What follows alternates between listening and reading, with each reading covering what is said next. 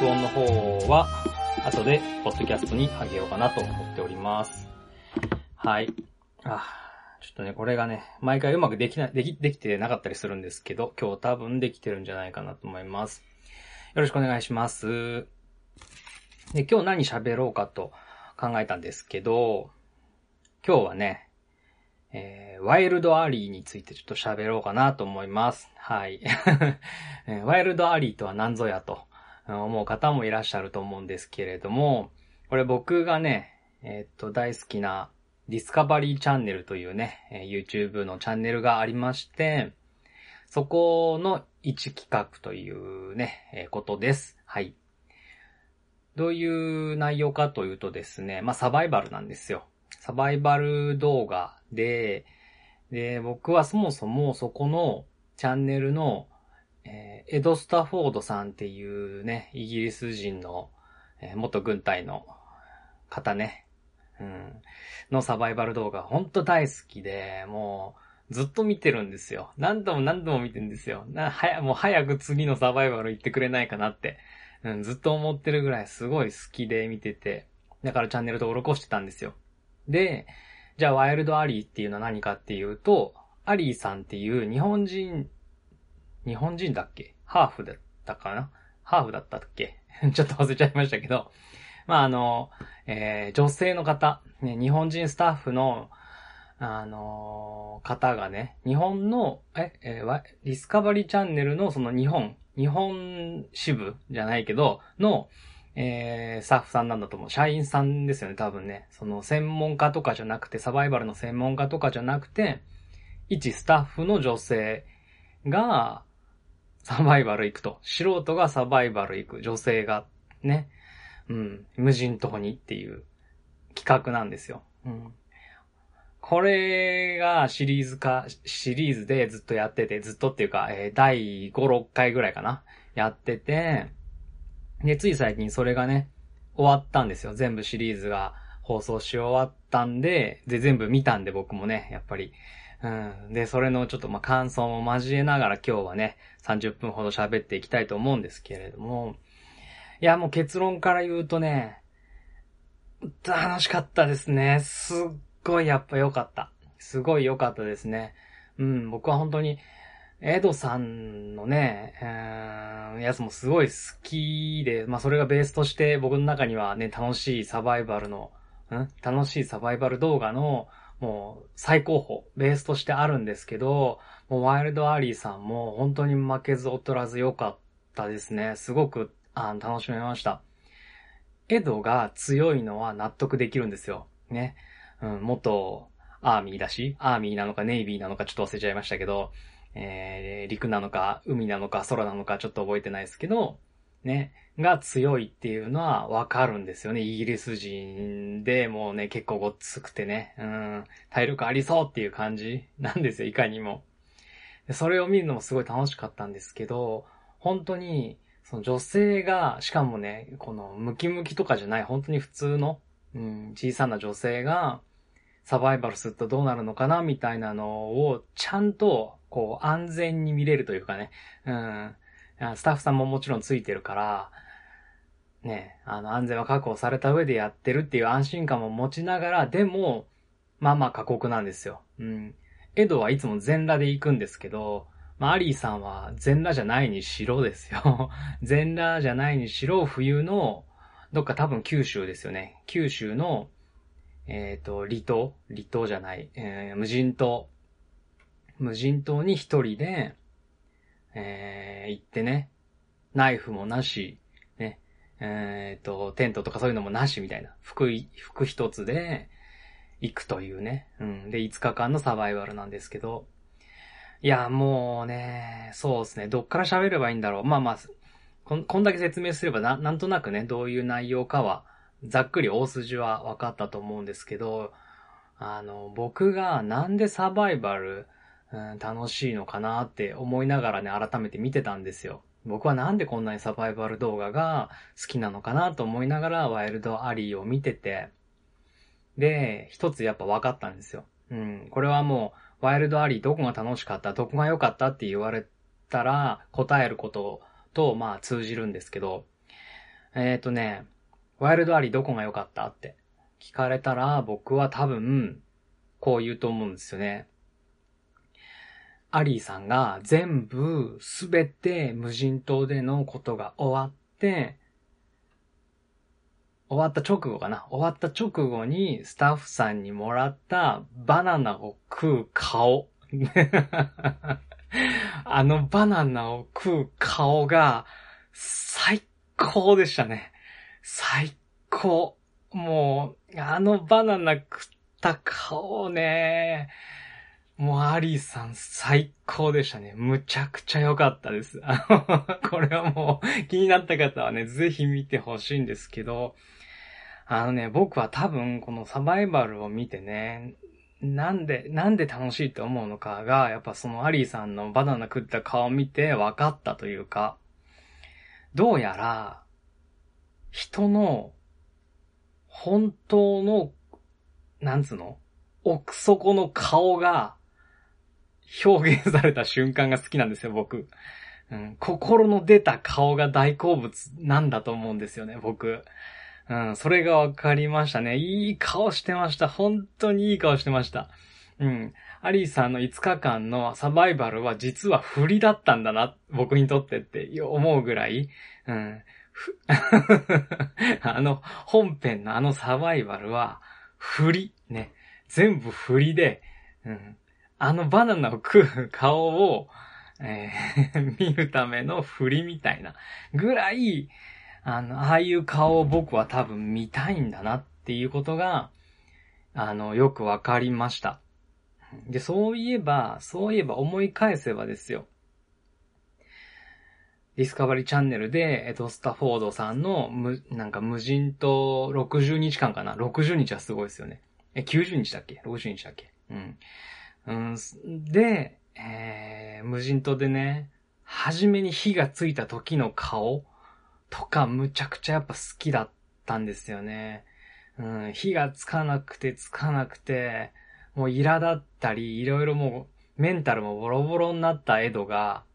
なんかもうヤシの木とかに顔つけて、なんか、うわーとかって叫んでたりするシーンとかもあるんですよね。もう、うわーって。頭、無人島で寂しさとかいろんなことで、ちょっともう頭おかしくなりそうになって、なんか、うまくいかないしね、すべてが。無人島のサバイバルで。そこでもうなんか、うわーって叫んだりしてるあの声とかを、もう動物みたいなね、叫び声を聞いて、その後というかね、それとのギャップ、それと、エドが初めて火ついた時の、イエスイエスイエスみたいな、あの、めちゃめちゃ子供みたいな顔して笑う、あの顔、あの顔がね、もう見ててもう、ギューンって来るんですよね。なんだ、このギューンはなんだ、恋ではないと思う。恋ではないと思うんですけど、そうだな。うーん、なんだろうな。どういう感情で楽しいんだろう、僕は。共感とかでもないし、うん、羨ましいが全部でもないし、えー、よ、よかったねとかかなそう、人が幸せな顔を見るのを多分楽しいっていうのが、でかいような気もするしななんでしょうね。うん、それかもな。それかも。うん、人が、その、かな、悲しい顔を見た後の、嬉しい顔、幸せそうな顔、もうたまらないっていう顔が、僕はね、好きですね。見るのが楽しい。その、そこの高低差がね、楽しいというかね、あの、見てて嬉しいんでしょうね、きっとね。うん。でね、この、これって、極端につなげてしまうとね、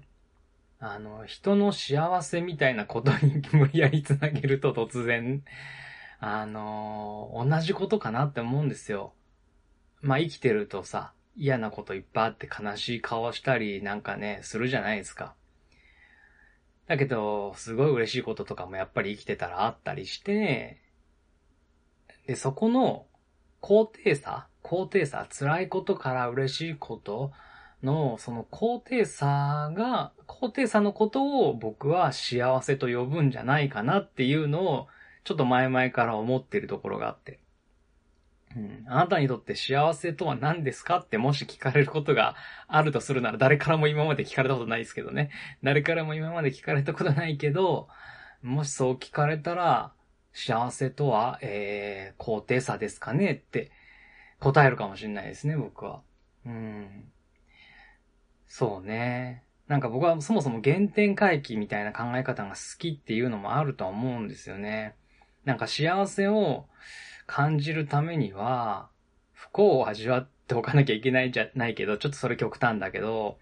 不自由っていうものは、幸せと直結してるんじゃないかなっていう。よくね、失敗は成功のもととかね、なんか、若い時のなんか苦労は買っててもしろみたいなこと言いますけど、まあそれとはまあ、うん、同じなのかちょっとわかんないけど、うん。例えば、例えばですよ、僕の経験で言えば、僕もエドと同じで、うんと、アーミー出身なんですよ。アーミーっていうか、まあ自衛隊、自衛隊ですけど、にいたんですよね、若い頃は。で、外出とか、一つとってもね、できないんですよ。ね。勝手に外出したらそれは、脱走になるんで。うん駐屯地の中にいて、勝手に出てったら 脱走兵になっちゃうんですよ。はい。マジですよ、これ。マジですよ。はい。お、お、追ってきますよ、明細北門番が、門番の、あの、舞台、門番は当番なんですけどね、駐屯地で、もう入ってくる人、出てく人がいないように常に、まあ、門番ですよね。うん、A 門っていうところに、うんいて、あと監視カメラがあったり、柵があったりとかして、まあ入ったり出たりできないようになってんですけど、えー、まあね、見つかったら連れ戻されるし、うん、まず、おい、どこ行くんだと。言われて止められるし、みたいなことで、外出一つ自由にできなかったんですよね。うん。若い隊員は駐屯地の中に住むんですよ。で、結婚したりとかすると、奥さんと住むために駐屯地外に出て、えー毎日通うというような感じだったんで、うん。僕はね、その頃結婚してなかったから、駐屯地の中にね、先輩たち、後輩と4人部屋で住んでたんですけど、外出一つ、いね、もう、ちょ、ただコンビニに買い物行くだけでも、ね、外出届というものを書いてですよ。提出して、で、その時の当直の上司とか、えー、その上、まあ3つぐらい要はハンコをもらわないと、外に出ることすらできないと。ね。まあ刑務所よりいいですけどね。刑務所はまあね、仮釈放っていうね、のが出るまでにもっと苦労しますけど。でも自衛隊でね、入って、外出することってのがこんなに大変なんだと。ね、だから僕自衛隊ね、この足悪くしてちょっと自衛隊にいる頃に障害手帳が降りちゃって、まあ続けられないとなっ、なって、その後ね、本当は出たくなかったんだけど、僕にとって結構自衛隊良かったから、意外に、僕全然向いてないだろうなと思ってたけど、意外に自衛隊がちょっと好きというかね、えー、いいところだなと僕はね、周りの人に恵まれたから良かったんですけど、うん、出ていかなきゃいけないってなった時にね、かな、悲しいというか寂しい思いもあったけど、でも、うーん、ああ、じゃあちょっとコンビニ行ってこようって言って、外にシュッて出れるのとか、むちゃくちゃ幸せって思いましたよ。やっぱり。むちゃくちゃ幸せって、本当思いましたよ。うん、どこに行ってもいいんだって。県外に出るときに何県に行ってくるとか言わなくていいんだとか。うん、なんかやっぱこう人に縛られないでいられる、うん、自分が思ったような行動ができるっていうこと、その当たり前かもしれないけど、当たり前じゃないところにいたから、そこの幸せみたいなものはやっぱりすごい感じましたよ。うん。で、それが幸せと呼ぶんですよね。うん、一つの形というかね。うん、できないことができるようになったから幸せ。で、生きる上で、その、成長とかもそうだと思うんですよ。人ってできないことがあったり、うまくできないことがあるけれども、それは自分が成長することによってできたりするじゃないですか。うん。で、その達成感とか、そういうその高低差、達成感って高低差だと思うんですよね。達成感って、うん。達成感ってすごくないですか？達成感の喜びってやばいですよね。その前に達成するにはやっぱり行動とさらに努力、継続みたいなもの必要じゃないですか。で、その中でもまあ継続が一番難しいと思うんだけど、うん、それをやってきたバックボーンがあって、達成した時みたいなのの喜びって、やっぱり高低差から生まれるものだと思うんですよね、その喜びって。あ、これもう一個ね、僕のエピソードもまたちょっと話させてもらうけど、まあ、私事ですがじゃないけどね。まあ僕のラジオで自分のこと全然喋んないってわけにもいかないから喋りますけど、エピソードトークできないとね、ちょっとしないとね、なんか どうしようもないかなっていうのもあるから、ちょっと自分のことで恥ずかしいけど喋りますけど、ちょっとすみません、コーヒー飲みます。ああ。そう。えっ、ー、と、高低差で言うと、僕ね、自衛隊入る前かな？前ぐらいにちょっとこう悩んでて。うん、社会にはギリ出てたんだけど、えっ、ー、と、なんだろう俺は、と。みたいな、なんか、若い悩みじゃないけど、俺、俺って、何の価値があるんだろう？みたいなところ考えちゃいけないやつあるじゃないですか。考えた 考えたら出てこないやつ答えが。あれ考えちゃってた時期が結構あって、で、わかんないけど、自分ができないことをやったらいいんじゃないかみたいな風な気持ちになったんですよ。で、僕ができないことなんだろうって思ったら、えっ、ー、と、運動神経の中でも、えー、基礎体力系、あの、球技だったりとか、こう、スポーツとかではなくて、と、陸上みたいな感じとか、水泳だったりとか、なんかそういう基礎体力系みたいなやつが僕はすごい苦手だったんですよ、若い頃。特にまあ小学生ぐらいの時は本当にちょっと太ってたのもあって、マラソンとか、走るのむちゃくちゃ苦手だったな、そういえばと思って。で、多分そその当時も苦手だったんですよ。大嫌い。全然好きじゃなかったんですよ。で、うん、でも今の自分の何もない自分の殻を破りたいっていう気持ちが、なんだろう。つま先から頭のてっぺんまでその気持ちに支配されちゃったんですよね。うん。で、あのフルマラソン走ろうって 急に決めたんですよ。はい。それまで走ってないですよ。走ってないどころかもう、小学生の時のマラソン大会とかですら、完走できたことあったかなってぐらい、本当に本当に走るの苦手で、もうちょっとね、10メートル、20メートルも走ったらもう横っ腹痛くてちょっとくの字になっちゃうぐらいの子で、うん、すごい苦手、うん、全く走ってもない。その後ちょっとこう、高校生ぐらいから運動神経は上がってきたんだけど、中高になるにつれ、ちょっとずつちょっとずつなんか、運動音痴音痴気味からちょっとずつ運動好き、得意ぐらいにちょっと自分の中ではなってきてたんだけど、でもそれでも走るのっていうのはもう、なんだろう、地獄の所業みたいなイメージだったんですけどね。それの中の、まあ最高峰じゃないですか、フルマラソンって。うん。短距離だったら歯食いしばれば走れるけど、長距離っていうのはちょっとその歯食いしばっても無理じゃないかっていうところの一番きついところ行こうみたいな感じで、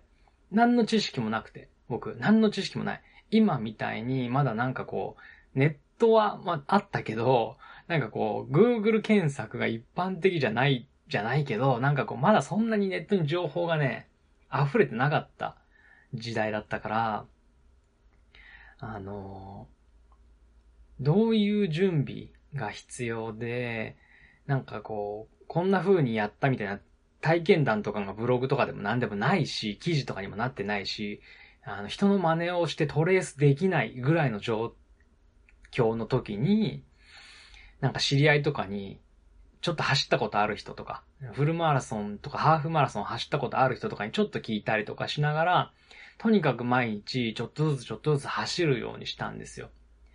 うん。ていうか走るようにする前に、いきなりえっ、ー、とね、フルマラソンに申し込みしたんですよ。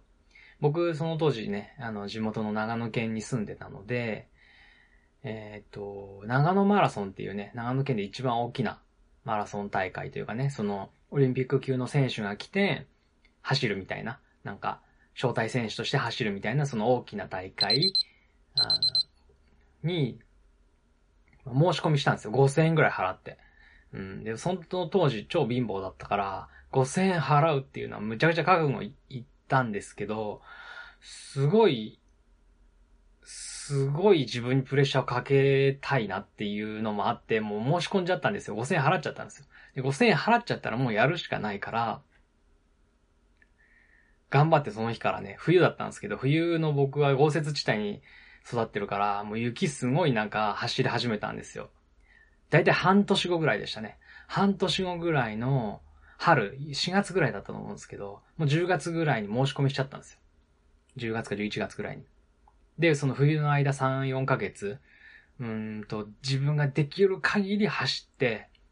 走ったんですよね。コツコツと。コツコツコツコツって、最初は本当にね、なんか三輪車にも抜かれるぐらいのペースで走、走るところから本当に始めて、本当に三輪車に抜かれるぐらいのスピードですよ。はい。普通に歩くより全然遅いスピードの走るみたいなこの感じ、なんつうの、走るようなリズムで、それをやる感じで、本当に最初は始めて、ちょっとずつちょっとずつ、あのー、走れるようになっていって、長い距離ね。で、まあ失敗もすごいしてね、途中で、よりなんかちょっと今日調子いなと思って走りすぎたら、もう、ふぶ、吹雪いてきて、もう吹雪の中、街灯もないような道とか走ってたから、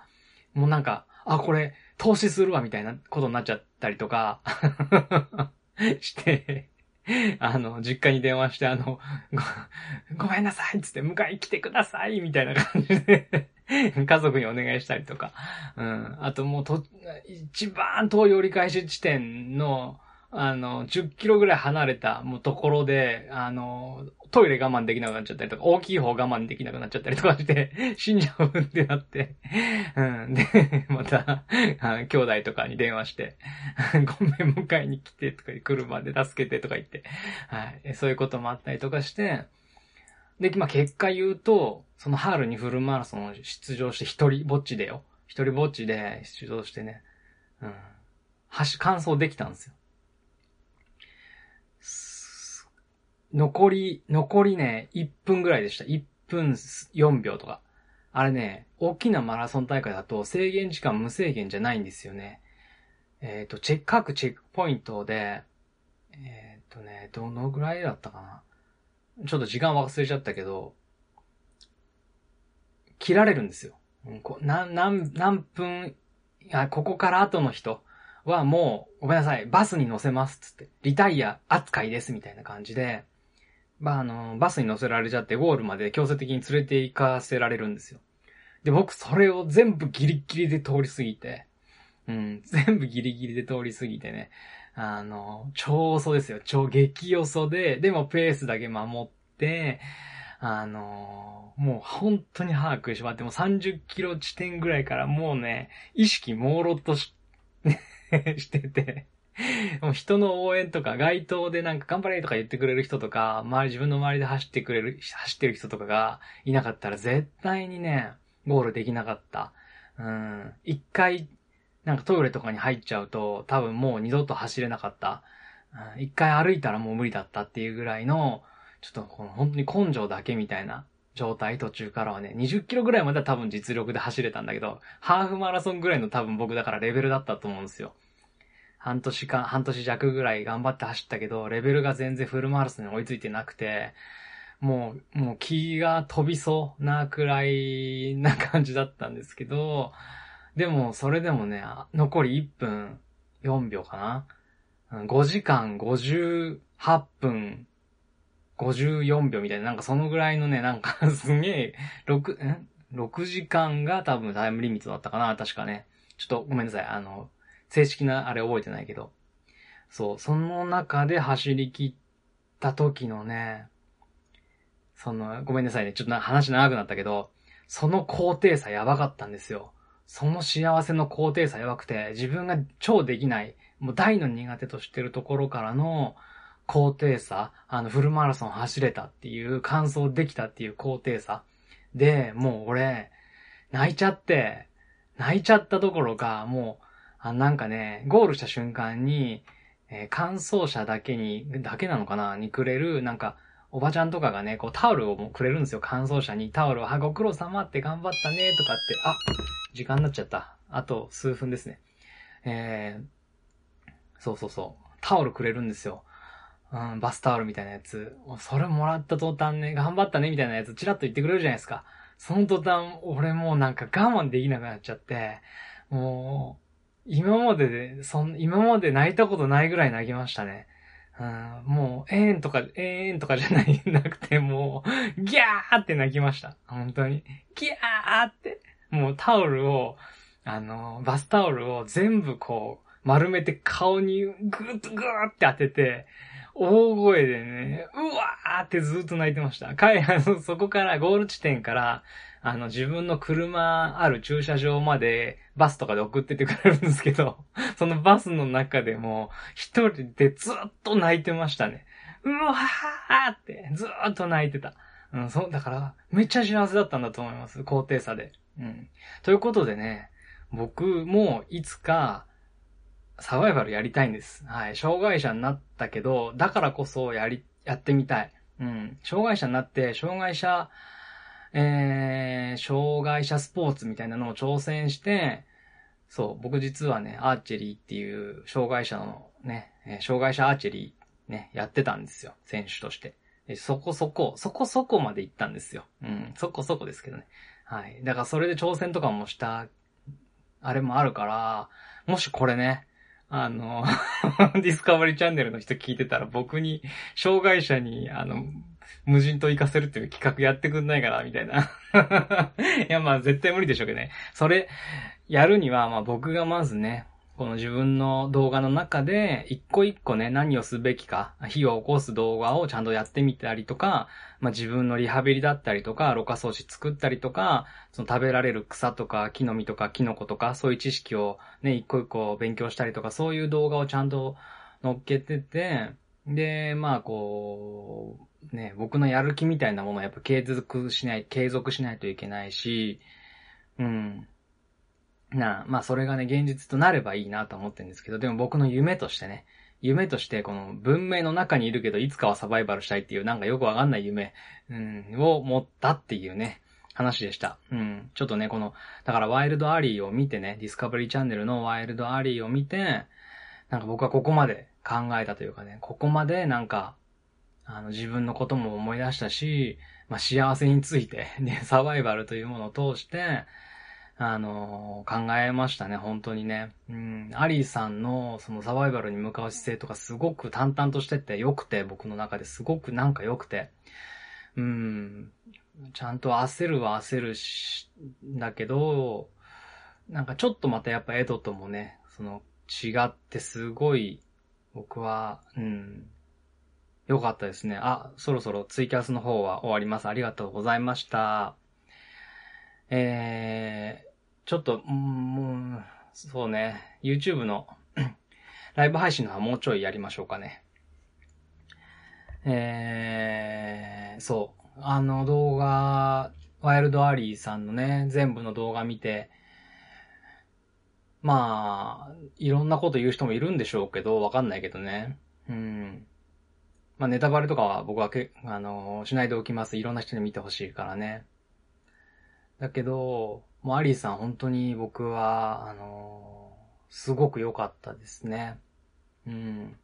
僕だけじゃないと思いますよ。アリー、ワイルドアリー見て、アリーさんのファンになった人、いると思う。ななんかやっぱり、人が極限でね、行動してると、その人の人間性とか、そういうのって出ると思うんですよ。うん。だから、エドとかもね、すごいやっぱりなんか、親しみを、外国人で言葉も、俺英語は苦手だからわからないけど、でも、あの、そういう言語を超えて、親しみをエドに持った理由は、やっぱりなんかそういう、うーん、極限に行った時の、に、どういう行動を取るかとか、どういう言動をするかみたいなところで、人の人間性って出ると思うし、ね、一番最初に戻るけど、なんか、バナナ食った顔ですよ。アリーさんのバナナ食ったあの顔を、やっぱ見て、ファンになってしまいますよね、やっぱりね。うん、すごい良かったです。本当に良かったな。本当に良かった。僕も実はね、あのー、まあ、長野県の豪雪地帯の田舎で育ってて、ほん、で、僕がね、本当に幼少期、3歳、4歳、5歳ぐらいかな、までは、さらにさらに超田舎、長野県のさらにさらに田舎の、本当に冬はね、車も入れないような、人も入れないみたいなところに住んでたんですよ。で、もう家は壊しちゃってないんだけど、今もう親とかは山菜を取りに行ったりとかしてる場所があって、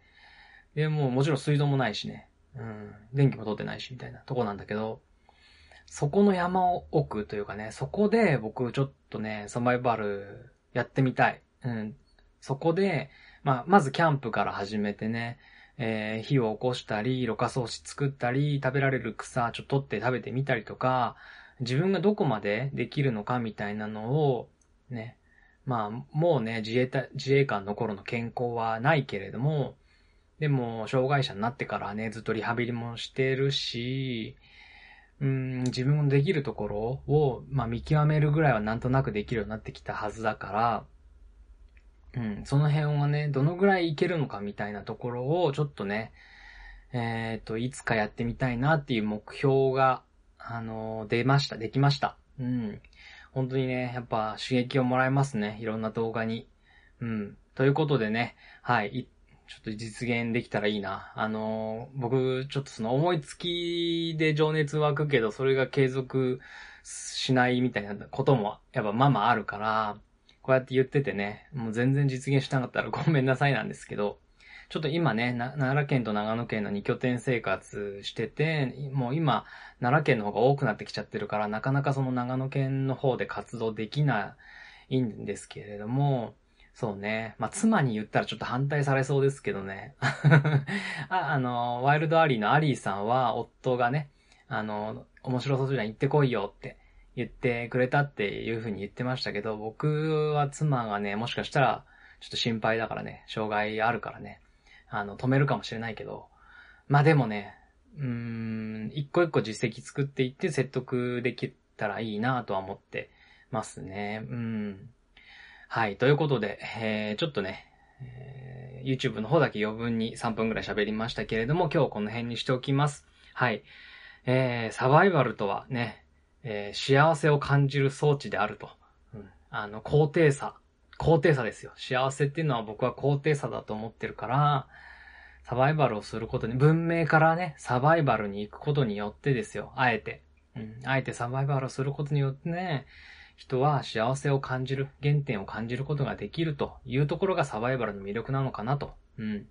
アリーさんもね、あのー、最初に、なんだろう、最初にというか最後に、えー、全部終わってね、温泉入った時にお水を買ってね、自動販売機で感動してましたからね。ボタンを押したら飲める水が出てくるっつって、煮沸しなくていいっつって、ろ過しなくていいっつってね、あの、言ってましたけど、感動してましたけどね。なんかそういうの感じたいですよね。うん、やっぱ、ありがたみを感じなかったら、どんな大金持ちでも、うつ病になっちゃいますよね。うん。そう思うんで。はい。えー、ということで、耳だけフリーな時のための、えー、主婦ラジオ、今回は以上です。えー、また不定期でね、喋っていきたいと思いますけれども、えー、よかったら聞いてください。それでは、えー、さよならありがとうございました。